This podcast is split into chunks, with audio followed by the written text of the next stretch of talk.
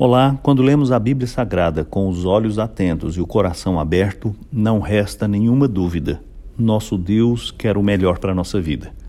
Porque não acreditamos nisso, nos enfiamos numa busca ensandecida por prazeres e sentido longe dele, mas não podemos encontrar, porque ele nos criou para desfrutar dele e nele de uma existência maravilhosa, para encontrar o sentido da nossa vida. É extremamente instrutivo lermos que Jesus começou o seu ministério fazendo um milagre em uma festa de casamento. E a razão é muito simples. A história humana começa com Deus celebrando o casamento entre os nossos primeiros pais. E a história é renovada e transformada com Jesus Cristo, o Salvador, em uma festa de casamento, trazendo a verdadeira alegria. Todos nós conhecemos a história de como Jesus transformou a água em vinho.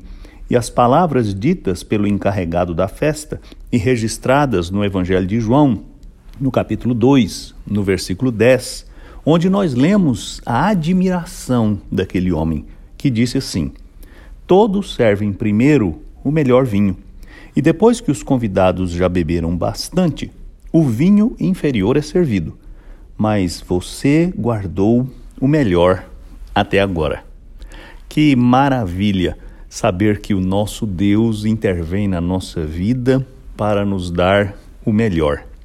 É isto que este milagre de Jesus Cristo estava ensinando e continua ensinando até hoje. Vinho novo, vinho melhor, é o que o Senhor produz na vida de quem ele toca.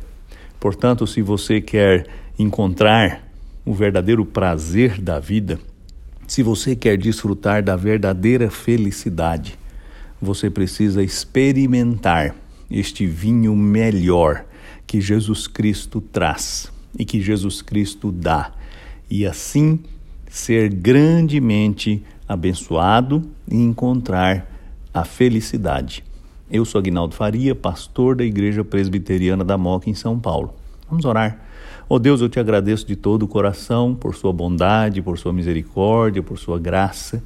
Te agradeço porque o Senhor veio ao nosso encontro na pessoa do seu Filho para nos dar uma vida nova, para restaurar a nossa vida, para transformar a nossa vida. Muito obrigado, oh Deus, por esta obra maravilhosa que o Senhor faz em nós. Dá-nos a graça de crer, de confiar e de nos entregarmos ao Senhor, eu te peço em nome de Jesus. Amém.